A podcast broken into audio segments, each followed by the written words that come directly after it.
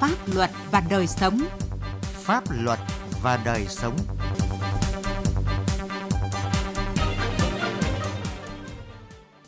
Xin kính chào quý vị và các bạn. Thưa quý vị, chương trình Pháp luật và đời sống hôm nay đề cập nội dung trách nhiệm của chính quyền các cấp trong giải quyết khiếu nại tố cáo kéo dài.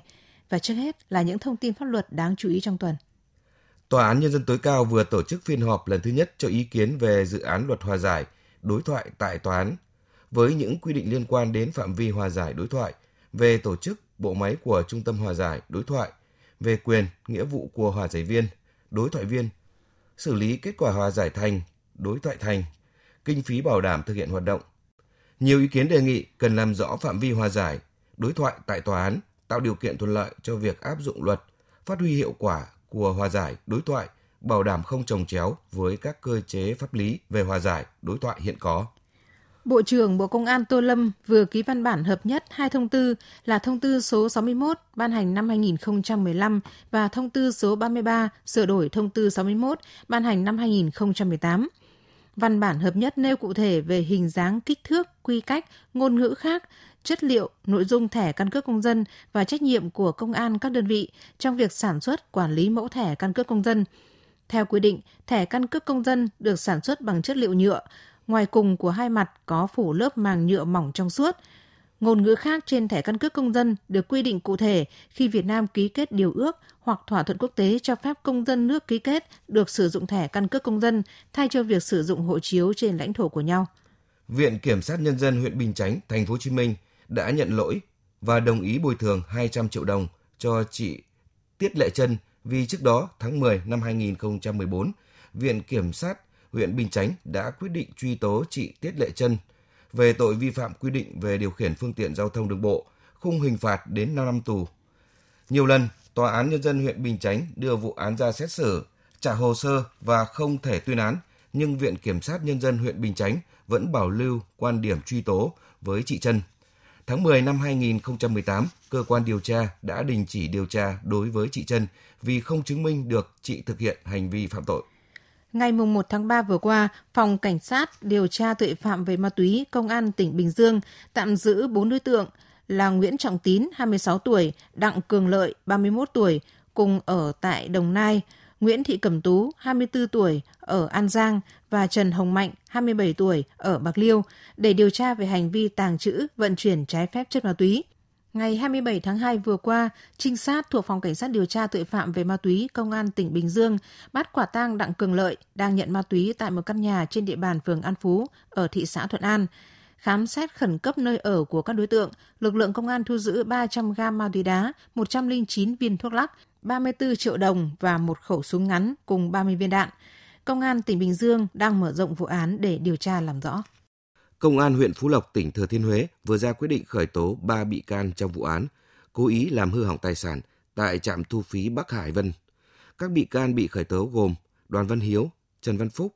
Nguyễn Tuấn đều trú tại thành phố Đà Nẵng.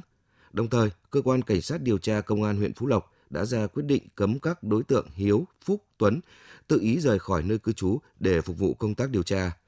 Thông tin ban đầu cho biết, vào ngày 15 tháng 2, hai ô tô 62C 06849 và 62C 12575 chạy hướng Huế Đà Nẵng dừng tại làn số 2 và số 3 trạm thu phí Bắc Hải Vân nhưng không mua vé gây ách tắc giao thông. Lúc này xuất hiện một nhóm người mang khẩu trang, che kín mặt, biểu hiện say xỉn đã có hành vi hành hung,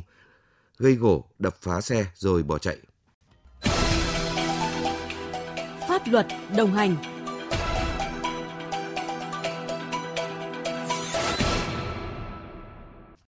Thưa quý vị và các bạn, luật khiếu nại, luật tố cáo, luật tiếp công dân và các văn bản hướng dẫn thi hành của chính phủ, các ngành chức năng quy định rõ.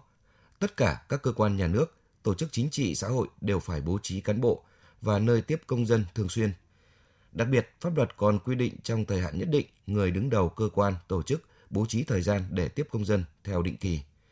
Tuy rằng gần đây người đứng đầu chính quyền, cơ quan tổ chức đã thực hiện nghiêm túc việc tiếp công dân, nhưng ở một số đơn vị địa phương, người đứng đầu chưa thực hiện triệt để quy định này. Phóng viên Sĩ Lý phân tích. Luật khiếu nại, luật tố cáo và luật tiếp công dân đều có quy định Chủ tịch Ủy ban Nhân dân cấp xã phải tiếp công dân ít nhất là một ngày trong một tuần. Chủ tịch Ủy ban Nhân dân cấp huyện phải bố trí tiếp công dân 2 ngày trong một tháng.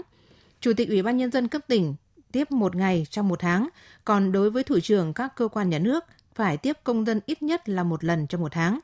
Riêng thanh tra nhà nước các cấp, các cơ quan nhà nước có trách nhiệm tiếp công dân thường xuyên theo quy định của pháp luật. Thực hiện quy định của luật, các nghị quyết của Ủy ban Thường vụ Quốc hội và Quốc hội về tăng cường công tác tiếp dân, giải quyết khiếu nại tố cáo của công dân trong tình hình mới. Tại nhiều địa phương, tại nhiều ngành, người đứng đầu đơn vị đã tổ chức đều đặn việc tiếp và giải quyết khiếu nại tố cáo của người dân, góp phần hạn chế khiếu nại vượt cấp. Theo ông Lê Quang Minh, Chủ tịch Ủy ban nhân dân thành phố Lào Cai, tỉnh Lào Cai, khi người đứng đầu tiếp dân đúng quy định thì sẽ giải quyết yêu cầu kiến nghị khiếu nại tố cáo của dân được tốt hơn và hiệu quả hơn thì chúng tôi luôn đánh giá cao với trách nhiệm người đứng đầu. Thì theo quy định của luật là người đứng đầu ngày 20 tháng tiếp dân nhưng thành phố Lào Cai xét thiết tính chất mức độ thì chúng tôi thứ làm hoàn toàn đều bố trí lãnh đạo thành phố phải tổ chức tiếp dân để trực tiếp nghe giải quyết các vấn đề mà liên quan đến quyền lợi chế độ của người dân. Sau khi tiếp dân xong thì có các cái văn bản chỉ đạo các cơ quan liên quan. Có đơn thư thì sau khi tiếp dân có thể mình trả lời ngay tại buổi tiếp dân như chủ tịch tôi tiếp dân thì thường là 50-60% là đã rút đơn ngay tại buổi đối thoại của Tại nhiều địa phương, người đứng đầu không chỉ tiếp dân định kỳ tại trụ sở tiếp dân mà còn chủ động gặp gỡ, đối thoại với dân ở địa bàn dân cư. Chẳng hạn ở thành phố Hà Giang, tỉnh Hà Giang, lãnh đạo thành phố đề ra chương trình ngày cuối tuần nghe dân. Cứ vào chiều thứ bảy hàng tuần, cán bộ chủ chốt và các phòng ban phân công nhau đến gặp gỡ người dân mà trong tuần họ đã có đơn thư hay ý kiến đến cơ quan chức năng. Hay tại tỉnh Đồng Tháp, tỉnh ủy yêu cầu mỗi tháng ít nhất là một lần lãnh đạo huyện, tỉnh cùng một số cán bộ, đảng viên về với dân để lắng nghe và trực tiếp giải quyết thắc mắc kiến nghị của người dân. Ông Lê Minh Hoan, bí thư tỉnh ủy Đồng Tháp cho biết, những lần về với dân như vậy đã giúp cho cán bộ thấu hiểu cuộc sống của người dân hơn, giải quyết được nhiều vấn đề cho dân và cho cả chính quyền. Trực tiếp tiếp xúc đối thoại với bà con ngay nhà bà con luôn. Thì để chúng ta một là chúng ta hiểu thêm cái đầy đủ cái bản chất cái sự việc đó rồi hiểu thêm cái đời sống của bà con. Để một là chúng ta là cái cấp lãnh đạo thì có thể vận dụng linh hoạt quá những cái cơ chế chính sách được với cái tinh thần là chúng hết sức là cầu thị lắng nghe thậm chí uh, khi cần thiết thấy rằng là bản thân tôi thay mặt chính quyền nhận cái sai sót đó với bà con. Tuy vậy cũng còn không hiếm địa phương đơn vị chưa thực hiện tốt việc tiếp công dân tình trạng qua loa, hình thức, thực hiện chưa nghiêm quy định của pháp luật còn phổ biến. Thậm chí là người đứng đầu ở một vài địa phương không thực hiện việc tiếp dân theo định kỳ, ủy quyền khoán trắng cho cấp dưới theo kiểu làm cho có, lấy lệ, đối phó. Lại có nhiều nơi vẫn tổ chức tiếp công dân nhưng không giải quyết đến nơi đến chốn thắc mắc khiếu nại của dân, tránh né những việc làm sai trái và còn bao che cho những sai trái của cấp dưới. Từ thực tế nhiều năm làm công tác thanh tra giải quyết khiếu nại tố cáo, ông Nguyễn Đức Hạnh, nguyên Phó Tổng Thanh tra Chính phủ nêu thực tế. Giải quyết khiếu nại tố cáo từ cơ sở, từ địa phương ta còn rất nhiều yếu kém. Có nhiều trường hợp khi đã có quyết định giải quyết rồi, nhưng qua giả soát thấy rằng cách giải quyết của địa phương sai, sai về cả trình tự thủ tục, sai về nội dung bản chất của vụ việc. Khi chúng ta đã giải quyết sai cho người dân rồi, thì chúng ta cũng mạnh dạn để sửa chữa. Cái tính cách bảo lưu ý kiến, cố tình né tránh, cố tình bảo thủ gây bức xúc cho người dân và người dân tiếp tục thực hiện. Tổ chức tiếp dân, đối thoại với dân là tiếp nhận và giải quyết những băn khoăn thắc mắc, những kiến nghị phản ánh của người dân. Nhưng nhiều nơi lại biến cuộc tiếp dân thành diễn đàn để biện minh, giải trình cho việc làm sai trái của mình và cán bộ dưới quyền. Thực tế này, đáng tiếc, chưa được chấn chỉnh kịp thời, chưa có người đứng đầu nào bị xử lý khi họ không thực hiện nghĩa vụ trách nhiệm tiếp công dân, né tránh trách nhiệm. Làm tốt việc tiếp dân đồng nghĩa với việc giảm khiếu kiện. Và nếu có khiếu kiện thì người dân cần được đối thoại, lúc đó mới hóa giải được những bức xúc. Khi lời hứa của người đứng đầu được thực hiện, người dân sẽ tin tưởng vào chính quyền. Vì vậy, cán bộ, công chức và thủ trưởng đơn vị cần nghiêm túc thi hành luật tiếp công dân, đảm bảo mọi khiếu kiện phải được giải quyết triệt để ở địa phương – nếu địa phương đơn vị nào thực hiện không tốt quy định về nghĩa vụ trách nhiệm tiếp công dân, cần áp dụng biện pháp xử lý nghiêm minh đối với những người đứng đầu mới tránh được tình trạng tiếp dân hình thức mang tính đối phó như đã diễn ra.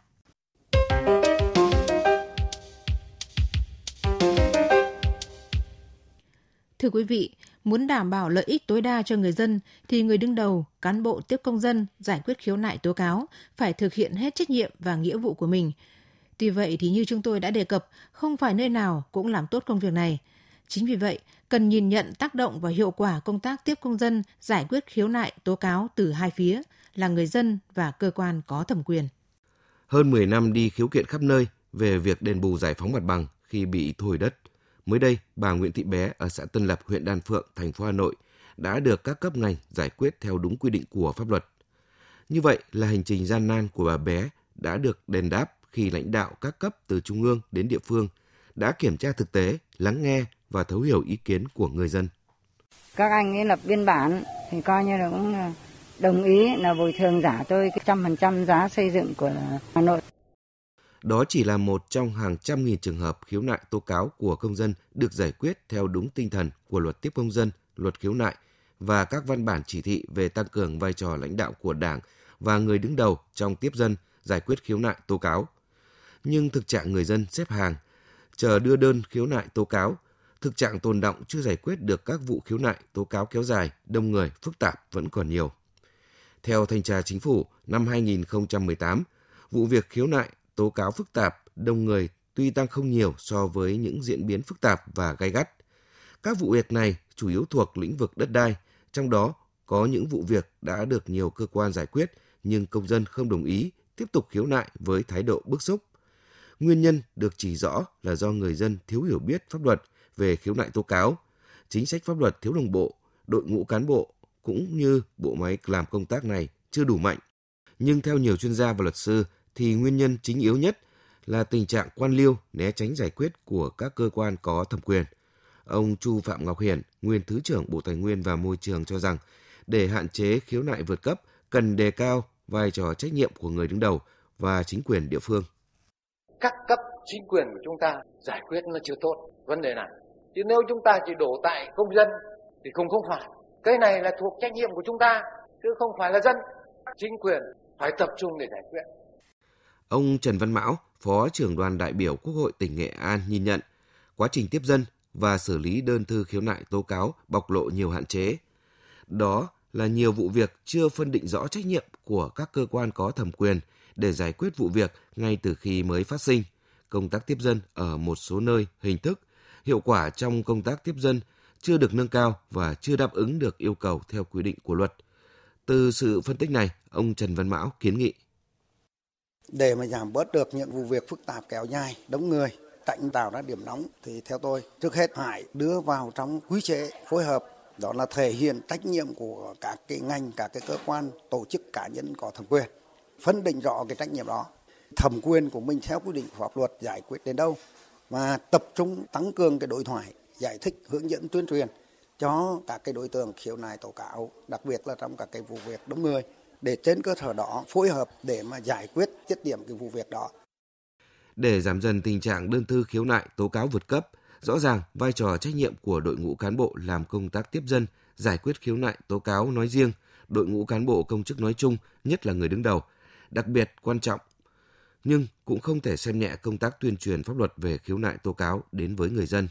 Chỉ khi nào người dân hiểu và thực hiện quyền khiếu nại tố cáo đúng quy định của pháp luật, lúc đó mới không còn khiếu nại tố cáo vượt cấp và luật tiếp công dân, luật khiếu nại, luật tố cáo mới thực sự đi vào cuộc sống. Chúng tôi đồng hành cùng bạn.